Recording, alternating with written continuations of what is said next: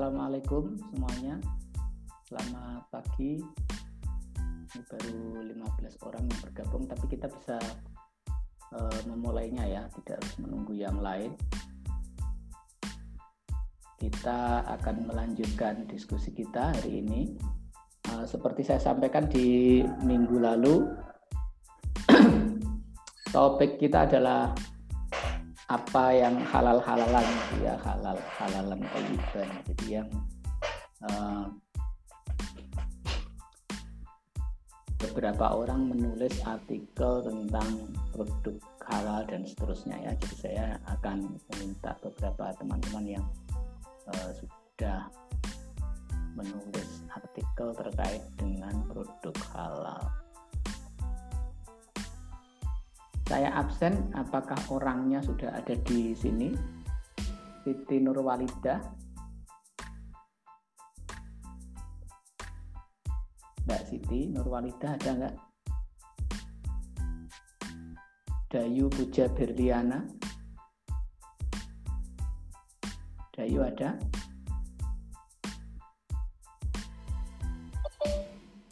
Tidak ada? Fitriana Nawiro ada? Nggak ada juga. Khaila di Fabian. Hadir pak. Nah, cuma Khaila yang hadir. Ira Fitriani.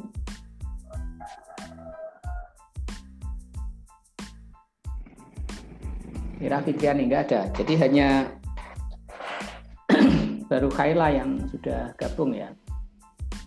Uh, yang lain ke mana ini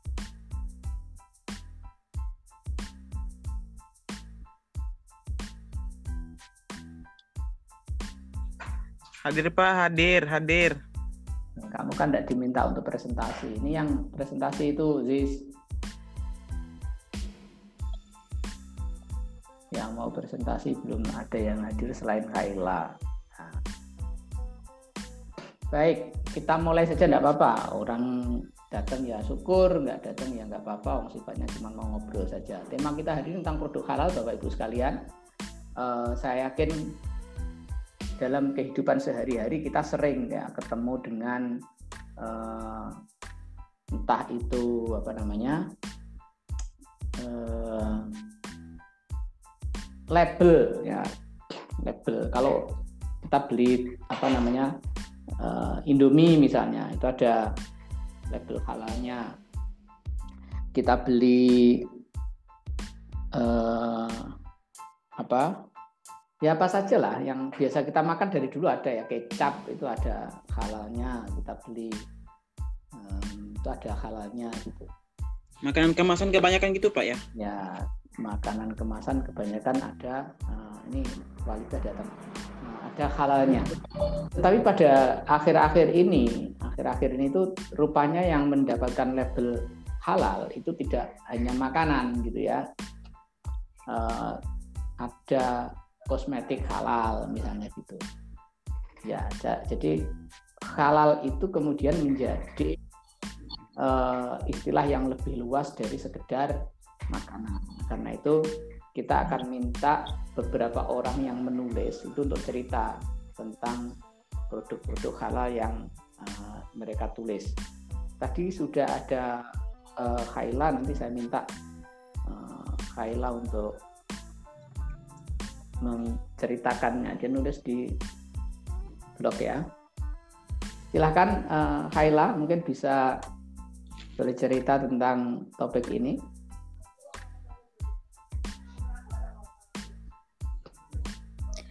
Iya, Bismillahirrahmanirrahim. Assalamualaikum warahmatullahi wabarakatuh. Uh, untuk kali ini saya mau bercerita tentang uh, kenapa saya menulis uh, topik yaitu skincare Korea halal atau tidak. Uh, seperti yang kita tahu bahwasannya itu uh, tren Korea tuh di akhir-akhir tahun ini sangatlah uh, mendunia banget dan uh, sekarang itu tren Korea tuh nggak cuma sekedar idol juga melainkan juga dari tempat wisata, lalu dari baju-baju, lalu makanan dan bahkan uh, skincare dan body care gitu. Nah, yang saya selama saya menjadi K-popers uh, selama lima oh, tahun itu uh, idol K idol K-pop itu tuh sangat berpengaruh terhadap uh, kehidupan fansnya gitu. Saya pernah mengikuti sebuah live dari idol itu, jadi dia tanpa sadar merekomendasikan uh, sebuah produk dan pada saat nge-live itu juga produknya itu uh, langsung sold out semua dan memang dari semua website website itu memang habis gitu uh, sold out. Nah ini menjadi uh, perhatian saya bahwasanya uh, idol itu sangat berpengaruh banget terhadap produk-produk gitu. Nah sehingga fans itu tuh jadi kayak apa ya tanpa main pikir langsung beli gitu nggak mikir uh, dari skin skill kayak seperti apa produknya itu seperti apa gitu nah yang dan akhir-akhir ini juga label halal itu tuh sangat diperhatikan gitu mulai dari makanan dan bahkan uh, skincare dan body care gitu. Nah terus uh, selama saya pun juga jadi korban gitu pernah uh, jadi korbannya waktu itu viralnya aloe vera gel gitu di mana semua store itu jual aloe vera gel dan bahkan perusahaan-perusahaan yang lain pun juga mulai uh, ngeluarin produk aloe vera gel gitu. Nah selama saya pakai itu saya tuh bertanya-tanya apakah ini halal gitu. Dan waktu saya ngelihat ingredientsnya itu memang yang pertama muncul bahannya alkohol. Nah seperti yang saya baca dari beberapa uh, laman dan buku bahwasanya memang penggunaan alkohol pada Islam itu ada beberapa pendapat ya. Yang pertama pendapat bahwasanya alkohol itu najis dan wajib uh, dihilangkan, di, uh, wajib untuk uh, berwudu, disucikan gitu kan karena ditakutkan bahwasanya nanti uh, akan mengganggu ibadah kita gitu. Namun uh, ada perbedaan pendapat lain bahwasanya uh, alkohol itu ha, ha, uh, tidak apa-apa eh haram jika dikonsumsi gitu. Sedangkan skincare dan body care itu hanya uh, kandungan alkohol itu bukan berarti untuk kita minum tapi uh, penyeimbang dari kandungan-kandungan di skincare tersebut gitu. Dan sejujurnya saya lebih prefer ke uh, pendapat kedua karena memang alkohol itu di dalam skincare itu cuman di, di wajah gitu bukan diminum gitu. Itu uh, saya mengikuti pendapat tersebut gitu uh, namun tuh kalau misalkan teman-teman juga ha apa khawatir masih uh, khawatir akan alkohol itu najis sekarang itu tuh zamannya alkohol eh, produk-produk skincare yang mengedepankan alkohol free di mana tidak ada alkohol gitu dan menurut saya selama saya memperhatikan itu lalu gimana? Skincare Korea tuh halal apa tidak? Sebenarnya itu basic dari ingredientsnya skincare mulai dari skincare lokal Korea bahkan western pun itu tuh memiliki kandungan yang sama. M mungkin cuman beda kualitas dan kuantitas saja gitu. Misalkan ketika teman-teman uh, mencari produk uh, kulit kalian itu berjerawat. Nah itu pasti laman-laman itu uh, produk-produk itu perusahaan itu akan merekomendasikan yang mengandung AHBAH atau mungkin tea tree oil. Jelas banget kalau tea tree oil itu adalah bahan alami gitu kan. Jadi ya untuk halal atau tidak itu ya sesuai keyakinan teman-teman juga.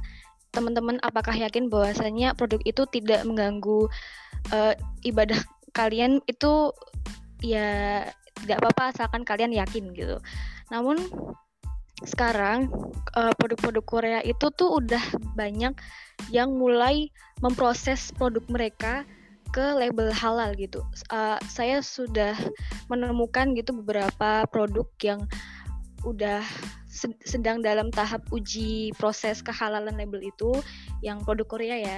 Yang pertama itu ada Corsair X, lalu kedua ada Laneige, ketiga ada Clears, terus terus yang keempat ini free dan yang kelima masih banyak sih cuman saya nggak paham gitu nggak bukan nggak paham sih nggak eh, nggak uh, hafal karena memang banyak banget. Cuman yang produk-produk terkenal yang emang banyak yang disukai orang, yang emang uh, terkenal banget itu ya ada Corsair X, ada Claire's, ada Innisfree gitu. Mungkin sekian dari saya. Terima kasih.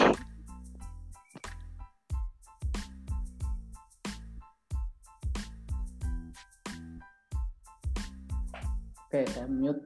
Oke, kita juga tadi saya lihat Walida sudah uh, datang. Walida ada di grup ini, Mbak Walida. Hadir, Pak. Ya, kamu salah satu yang kita minta untuk presentasi, silahkan.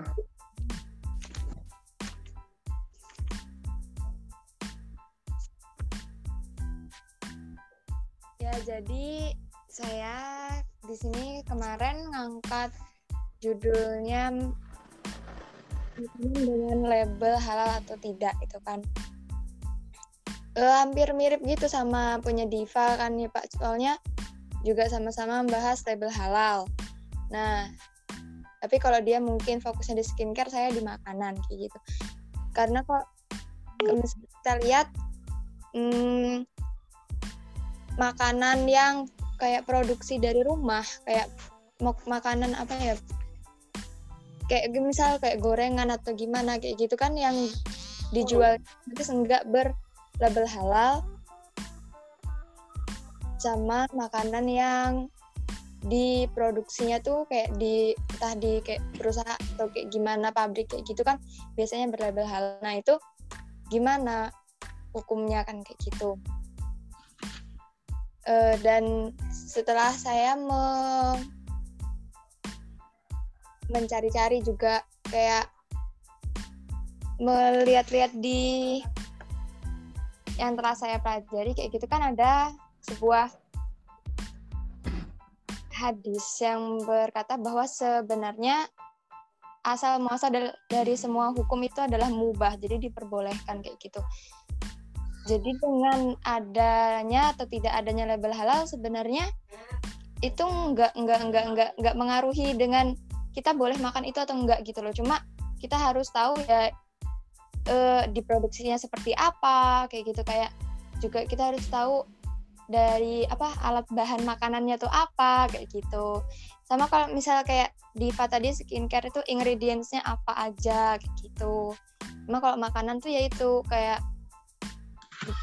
memproduksinya seperti apa dan dari apa aja bahannya diproduksi dan bagaimana caranya memproduksi. Soalnya juga kayak misal ayam kan ada tuh kalau dalam Islam cara memotong memotong ayam menyembelih ayam itu kan harus dengan kataan Allah ya harus dengan Bismillah itu ya itu aja sih Pak.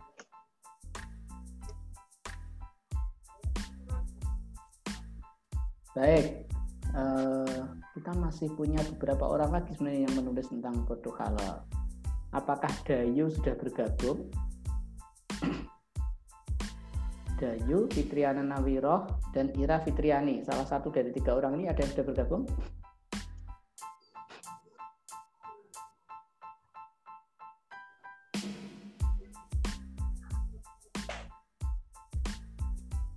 Tidak ada?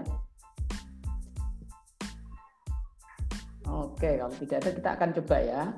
Ini sebenarnya dua topik yang berbeda antara tadi yang disampaikan yang pertama dengan yang kedua. Karena begini, yang pertama itu kita sebenarnya bicara tentang penggunaan barang, jadi bukan mengkonsumsi. Sekali lagi kalau halal haram itu soal mengkonsumsi tidak ada dalam Islam itu halal haram dalam hal menggunakan gitu ya kalau dalam fikih ya kita tidak pernah misalnya uh, kita bicara tentang menggunakan uh, apa namanya apakah hal atau haram apa namanya menggunakan alkohol enggak ketika kita ngomong uh, alkohol, maka pertanyaannya adalah apakah najis atau tidak gitu ya. Najis atau tidak. Di pertanyaannya najis dan haram itu dua hal yang uh, berbeda. Nah, karena kita akan sedikit uh, bicara tentang beberapa topik ini secara lebih detail gitu ya. Nah, tetapi kita juga harus bicara tentang seperti kita bicara tentang perkawinan itu ada undang-undang perkawinan, ada kompilasi hukum Islam. Nah, di Indonesia itu juga sudah ada aturan masalahnya itu ya. Ini yang mungkin akan membuat uh, diskusi kita menjadi lebih punya konteks Indonesia daripada uh, fikih gitu ya. Jadi kalau kita bicara tentang fikih, maka kita bicaranya hanya soal halal haram untuk dikonsumsi gitu ya. Tadi sudah disebutkan oleh teman kita. Nah, jadi kalau kita bicara tentang kitab fikih, ini saya baca salah satunya dari Syekh Yusuf Kordowi ini yang sangat terkenal. Uh, Syekh Yusuf Kordowi itu nulis buku, judulnya adalah Al Halal wal Haram fil Islam. Eh, bukunya ini judulnya ya. Al Halal wal Haram fil Islam. Mana covernya? Ya, jadi ini buku yang ditulis oleh uh, Syekh Kordowi. Korodowi namanya.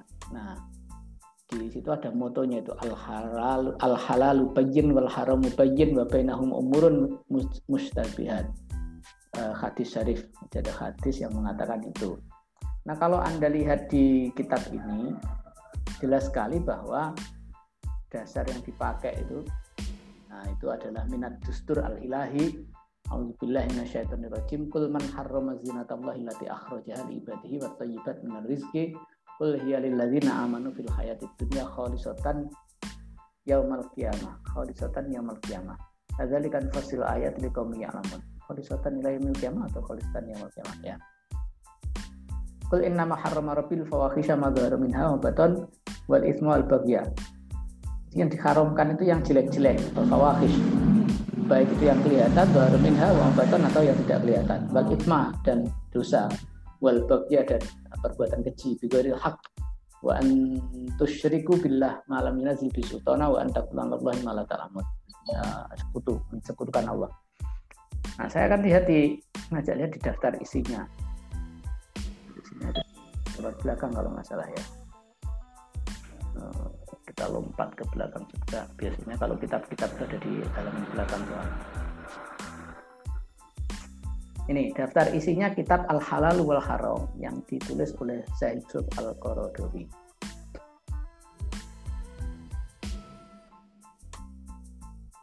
ini dia membuat beberapa tema hal haram itu yang e, pertama mabadiknya bahwa al halal wal haram itu dasarnya adalah al aslu fil asya al ibaha at tahlil wa tahrim hakullah wahdah tahrimul halal wa tahrilul haram. Itu sama dengan syirik. Jadi kalau kita menghalalkan yang haram dan mengharamkan yang halal itu hukumnya syirik itu. Nah, karena itu fil halal lima yuhni anil haram. Adil haram bahwa haram. Dan seterusnya. Ini kaidah-kaidah yang bisa dipakai oleh para uh, ulama untuk merumuskan hal haram dalam Islam pertama al halal wal haram fil haya asyaksiyah lil muslim. Nah, hal haram itu terkait dengan uh, makanan dan minuman. Ini yang paling umum gitu ya. Jadi kita bicara tentang hal haram itu yang paling umum adalah terkait dengan makanan dan minuman. Dan itu tadi yang uh, saya bicarakan. Nah, tetapi dalam konteks ini, dalam kitabnya Syekh Yusuf Al-Qaradawi, itu juga sudah disebut, nah, itu ya, fil malabis wazina. Ternyata dalam hal berpakaian dan perhiasan itu juga ada yang halal dan haram. Jadi ini eh, kalau kita mengikuti modelnya Syekh Yusuf Al-Qaradawi memang ada di luar soal konsumsi kita bicara tentang hal haram itu dengan makna yang uh, uh, lebih luas gitu ya di oh ya pakaian yang dihalalkan seperti apa pakaian yang diharamkan seperti apa demikian juga fil bait yang terkait dengan rumah nah saya kalau dilihat seperti ini kan ini umum sekali ya uh, babnya ada al-islamu yajibun nazafah wal jamal. Hal haram itu di situ terkait juga dengan menghiasi rumah dan kebersihan. Nah ini yang uh, kita tidak uh, apa namanya tidak dalam makna sempitnya tidak ada. Jadi ini dalam makna yang luas memang seperti itu termasuk di situ uh, boleh nggak uh, menggunakan apa namanya aniyatul zahab wal fiddah gelas-gelasan yang dari emas emas dan perak misalnya juga apakah itu juga halal atau uh, haram menggunakan barang-barang uh, semacam itu. Jadi dalam pengertian ini hal haram memang sudah uh, sangat luas. Nah, ini dalam pengertian kitab. Nah, pekerjaan juga fil boleh Dalam hal pekerjaan juga ada pekerjaan yang halal dan pekerjaan yang uh, haram. Bab yang ketiga itu al halal wal haram fi zawat wa hayatul usrah. Nah, ini terkait dengan hal yang halal dan haram dalam kehidupan berkeluarga. Al-khulwah bil ajnabiyah haram. Misalnya ya, tidak boleh pacaran, nah, khalwat itu juga haram. An-nadharu ilal jinsil akhor bisyahwat. Bagaimana kalau melihat orang lain jenis dengan uh, syahwat. Tahrimun nazar ilal aurat. Haramnya ini haramnya melihat kepada uh, aurat. Nah, ini. jadi ini dalam pengertian yang sangat luas kita menemukan dalam kitab Al-Halal wal Haram Islam karya Syekh Yusuf Al-Qaradawi ini beberapa memang terkait uh, dengan hal-hal di luar makanan dan minuman. Jadi ini dalam arti yang sangat uh, luas sekali. Jadi yang boleh dan tidak boleh begitu saja gitu ya. Nah kita akan coba nanti melihat dalam konteks um, yang lebih luas lagi. Ini malah bahkan ada al halal wal haram fil hayah al amahil muslim. Dalam kehidupan bernegara di bangsa misalnya itu. Itu ada halal dan haramnya. Sihir kemudian itu mungkin kalau di Indonesia itu ya termasuk hal haram itu yang mengucapkan apa namanya mengucapkan selamat Natal misalnya gitu ya. Itu di Indonesia selalu jadi diskusi rutin setiap bulan Desember. Sebentar lagi kita akan uh, bicara tentang diskusi bulan uh, Desember ini ya. Baik ini contohnya dalam uh, kitab Syekh Yusuf al qaradawi salah satu tokoh yang sangat uh, terkemuka dalam bidang fikih uh, kontemporer. Dan ini sudah banyak sekali yang uh, beliau susun. Kalau kamu bisa nyari bukunya dalam versi Indonesia juga kalau mau ya. PDF PDF terjemahan banyak beredar. nah di Indonesia khususnya saya ingin bicara tentang Indonesia secara khusus kalau tadi di uh, Indonesia itu kebetulan punya undang-undang jadi kita punya undang-undang nomor 33 tahun 2014 tentang jaminan produk halal. Nah, jadi kita ini um, negara Islam, eh negara Islam, negara nasional demokrasi. Tapi kalau dalam hal hukum, kita tuh punya banyak hukum yang memang mengakomodasi hukum Islam. Termasuk di sini ada Undang-Undang Nomor 33 Tahun 2014 tentang jaminan produk halal. Jadi ada undang-undangnya ya. Nah, jaminan produk halal adalah kepastian hukum terhadap kehalalan sesuatu produk yang dibuktikan dengan sertifikat halal. Sertifikat halal adalah pengakuan kehalalan suatu produk yang dikeluarkan oleh Badan Penyelenggara Jaminan Produk Halal. Ini badan baru berdasarkan fatwa halal tertulis dari yang dikeluarkan oleh MUI. Jadi berdasarkan undang-undang ini, yang mengeluarkan label halal itu sekarang bukan MUI, tetapi BPJPH. Nah, kalau yang memberikan fatwanya adalah MUI, gitu ya. Kita kembali lagi di uh, sini tadi. Nah, dari undang-undang itu kita juga menemukan ini pasal 28 ayat 1 yang dimaksud dengan produk halal yang harus dilindungi itu apa saja?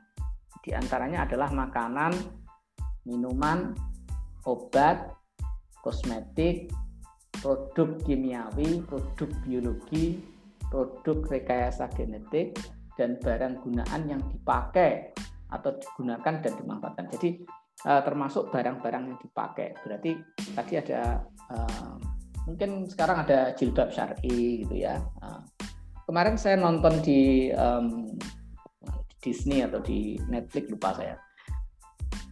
Kalau nggak salah di Disney ada dokumentasi di Disney itu judulnya uh, Made One Day atau dibuat dalam satu hari. Nah, produk yang diceritakan waktu itu adalah produk uh, sepatu. Nah, ternyata saya baru tahu ya, kebanyakan kulit yang dipakai untuk sepatu itu adalah kulit babi.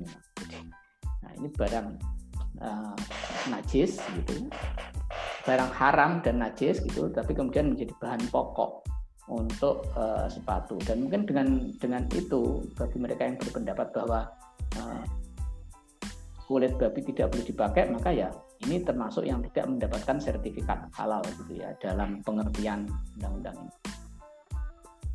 Nah sekarang um, kita kembali lagi ke prinsip tadi yang dibicarakan oleh Pak Yusuf Kodowi tadi sebenarnya dalam agama kita itu sebenarnya prinsipnya itu lebih memudahkan segala sesuatu di dunia ini.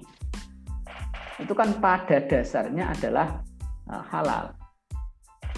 Jadi segala hal di dunia ini itu pada dasarnya adalah halal gitu. Kalau semuanya halal maka untuk apa kita membuat label halal.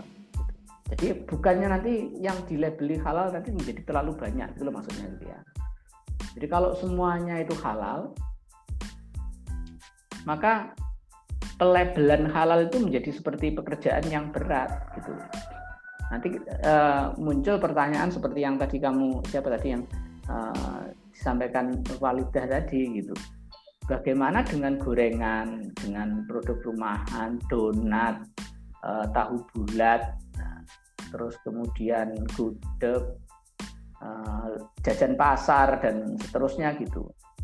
Nah kalau semuanya harus mendapatkan label halal atau diwajibkan misalnya seperti itu kan sangat berat. Nah karena itu dalam prinsip Islam itu dalam prinsip yang memudahkan tadi segala sesuatu itu pada dasarnya adalah halal itu yang kita pakai gitu ya jadi yang eh, kita cari itu sesungguhnya adalah yang haram jadi kalau Indonesia loh ya jadi kalau kamu di Indonesia penduduknya mayoritas muslim maka bisa di boleh gitu kan kamu itu yakin bahwa ayam goreng yang kamu beli di pinggir jalan itu halal Kenapa ya? Karena sesama Muslim begitu saja. Gitu. Apa kita kalau mampir ke warung sate itu akan nanya gitu kan? Apakah tadi dagingnya disembelih pakai Bismillah nggak pak? Nah, jadi pernah nggak orang malah harus melakukan itu? Jadi dalam fikih itu memang kita diberi kemudahan. Kalau memang itu daging kambing ya sudah asumsikan halal. Boleh mengasumsikan halal itu.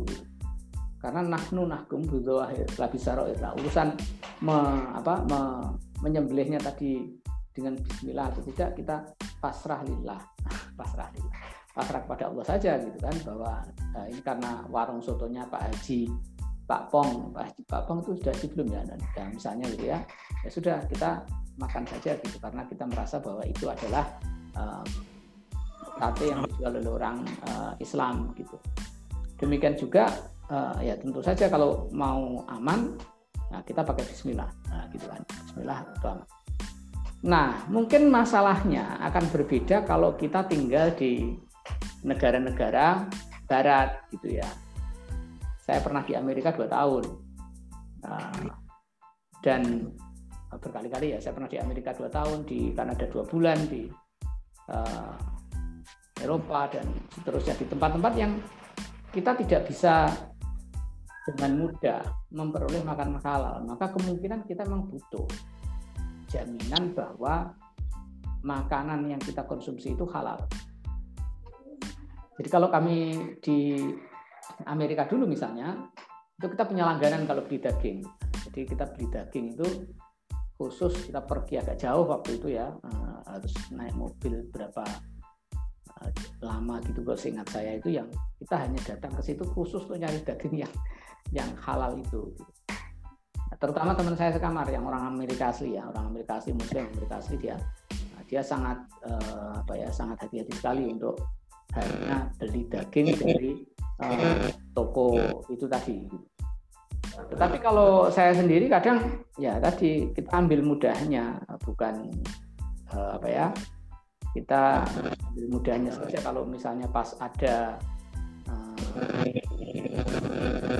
kita pastikan saja bahwa eh, semua yang eh, kita makan itu halal. Jadi selama itu ayam, selama itu kelihatannya adalah daging halal ya halal gitu. Jadi saya sebenarnya biasanya kalau misalnya waktu di Amerika atau di tempat-tempat yang may, may, apa, mayoritasnya adalah uh, eh, non Muslim gitu, saya sengaja mengambil jalan uh, mudah untuk hanya uh, Bismillah yang digunakan. Jadi tidak tidak mengambil jalan susah karena bisa tidak makan kalau saya harus nyari yang uh, ada label halalnya. Nah, jadi ini ada dua isu yang saya kira perlu dibicarakan. Yang pertama adalah kalau kita tinggal di negara Muslim dan kalau kita tinggal di negara non Muslim. Nah, kalau kita tinggal di negara Muslim, kita boleh mengambil sikap bahwa ya karena sesama orang Islam maka ya semua yang ada itu halal kecuali yang jelas-jelas diharamkan. Kalau kita di negara mayoritas non muslim, maka kita harus lebih hati-hati. Nah, memilih saja makanan yang halal kalau bisa dapat label halal ya alhamdulillah. Kalau tidak paling tidak minimal gitu ya. Kita menggunakan uh, pendekatan yang lebih luas bahwa sembelihan ahli kitab itu juga halal. Oh ya ini negaranya negara mayoritas Kristen nih, maka uh, sembelihan orang Kristen itu juga uh, halal. Jadi uh, dalam keadaan-keadaan tertentu memang uh, kehati-hatian itu diperlukan, tetapi pada prinsipnya kalau bisa itu juga tidak uh, menyulitkan. Nah nanti monggo uh, soal tadi uh, alkohol dan seterusnya itu ulama jelas berbeda pendapat. Ada yang mengatakan bahwa kalau jumlahnya tidak banyak, ya tidak apa-apa. Misalnya uh, alkohol dalam parfum juga tidak apa-apa karena memang hanya untuk kalau di parfum kan biasanya untuk untuk apa ya untuk membantu keluar dari botol itu ya bisa gitu kan karena nah, ada alkoholnya misalnya gitu ya jadi uh, itu adalah salah satu kalaupun itu najis kalau misalnya dianggap najis maka itu adalah bentuk najis yang dimakfu. Walaupun kita juga uh, membuka kemungkinan bahwa oh ini nggak boleh apa pakai alkohol sama sekali ya nggak apa-apa karena memang sekarang kemungkinan produk-produk tanpa alkohol seperti tadi disampaikan juga sudah sudah banyak. Tapi pada prinsipnya seperti tadi di Islam itu al halal jelas, yang haram juga uh, jelas. Nah, al aslu fil asya al ibahah itu juga jelas. Jadi prinsipnya hati-hati, tetapi juga pada saat yang sama jangan uh, menyulitkan. Baik, silakan kalau uh, ada yang mau mendiskusikan lebih lanjut, mungkin punya cerita tertentu yang bisa sharing di sini silahkan. Uh, izin Pak ya saya. Wah, Aziz eh, masuk Pak Eko, masuk Pak Eko. Dimatin aja deh. Gini Pak, uh, berarti menurut menurut Pieto, Vicky, Pieto, Pieto. Berarti menurut Vicky nggak apa-apa ya kalau misalnya kak tadi seperti yang dibilang Mbak, Ali, Mbak, Mbak apa Walida kan harus kayak memotong ayam atau binatang yang lainnya harus menyebut nama Allah gitu kan. Nah, terus uh, misal ada, ada kasus yang sekarang kan udah zamannya teknologi gini kan, terus semua semua makanan semuanya serba instan gitu pak jadi semua kayak kayak kayak binatang atau ayamnya sekarang menggunakan sistem dermatologi nah itu kan kita kita kita, kita nggak tahu apakah itu pemotongan itu memang secara alatnya itu teknologi tapi itu kan alat yang bermain gitu pak kan nah yeah. itu itu seperti apa gitu loh maksudnya secara fikihnya tuh uh, itu sah nggak Pak? Kalau seperti yang yang dibilang Mbak Walida kan kalau kita memotong kan harus menggunakan nama Allah. Tapi untuk sistem pemotong binatang ini sekarang menggunakan teknologi. Jadi pandangan fikirnya seperti apa? Pertama tadi kembali ke undang-undang tadi ya. Di Indonesia, kalau kamu tinggal di Indonesia, sekarang sudah ada undang-undang jaminan produk halal itu. Artinya sebenarnya kalau di Indonesia, produsen-produsen besar eh, bahan makanan dan uh, yang tadi disebutkan dalam undang-undang itu punya kewajiban untuk memastikan kepada para konsumennya bahwa produknya itu halal. Karena sama seperti di luar urusan halal haram itu kan juga ada BP POM ya, apa ya? Pengawas obat dan makanan ya. Uh, makanan yang beredar di masyarakat juga wajib lolos tes di POM, Badan POM, Balai uh, Pengobatan dan uh, Balai Pengujian ya, uh, obat dan makanan itu. Jadi plus kalau mau menjadi produk yang dikonsumsi oleh orang Islam, dia harus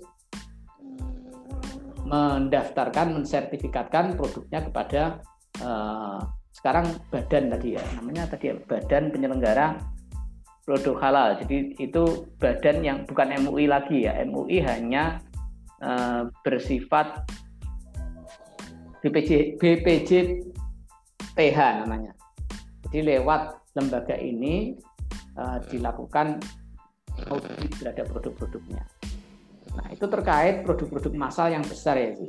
Nah, terkait dengan penggunaan mesin dan seterusnya, itu ada fatwa yang uh, membolehkan selama mau menyembelih itu uh, mengucapkan Bismillah. Jadi yang operatornya yang mengucapkan uh, Bismillah. Nah itu nanti yang ngurus teknisnya itu nanti BP JPH tadi. Sebagai konsumen bagaimana? Itu kan kewajibannya BPJH dan perusahaan. Nah sebagai konsumen sedapat mungkin tentu kita memilih produk-produk yang jelas halalnya, gitu ya.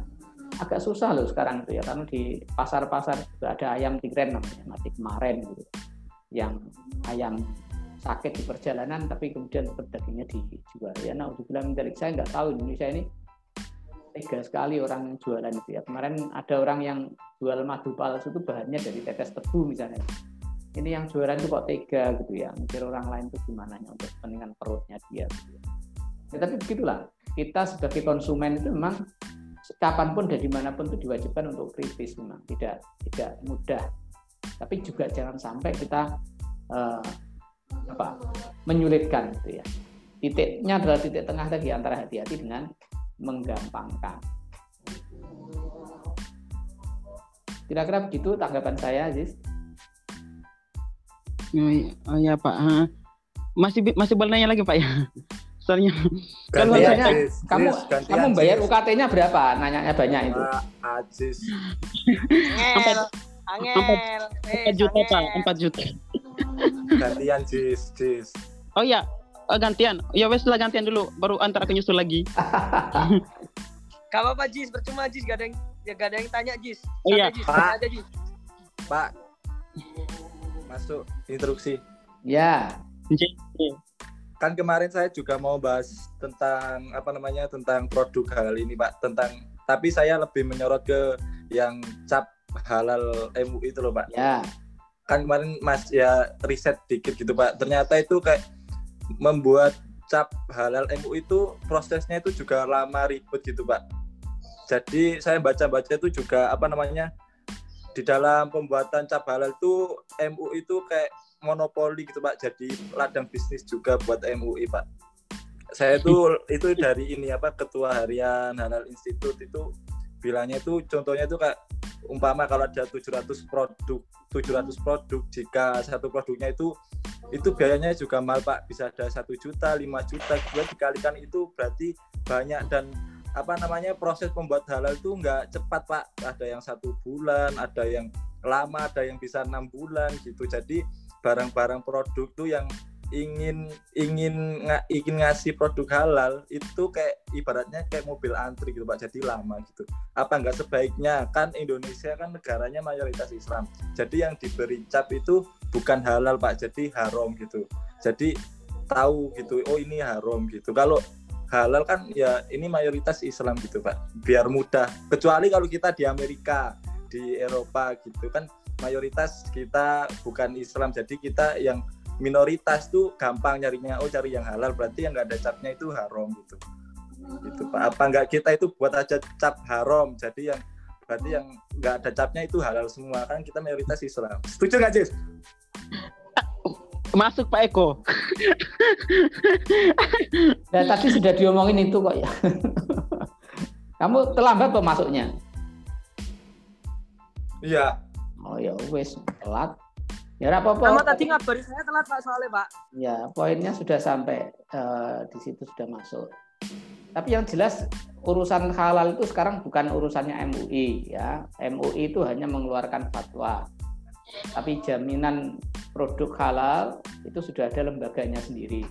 Eh, MUI sempat protes ke Mahkamah Konstitusi kalau tidak salah, tapi gagal karena di Mahkamah Konstitusi tidak bisa menunjukkan bahwa MUI itu secara konstitusi adalah lembaga yang sah menjadi eh, apa namanya pengeluar atau lembaga yang mengeluarkan eh, sertifikat halal.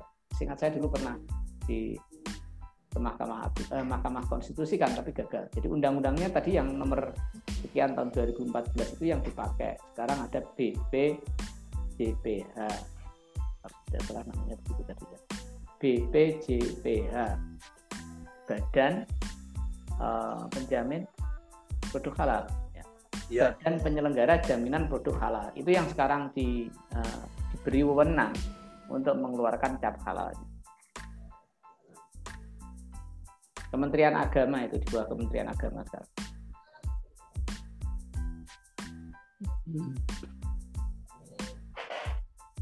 Begitu Bapak Ibu sekalian, di singkat kita hari ini eh, karena ini sudah jam 12 waktu tempatnya Aziz, saatnya makan siang nih. Eh, Udah udah selesai sholat zuhur Pak di sini.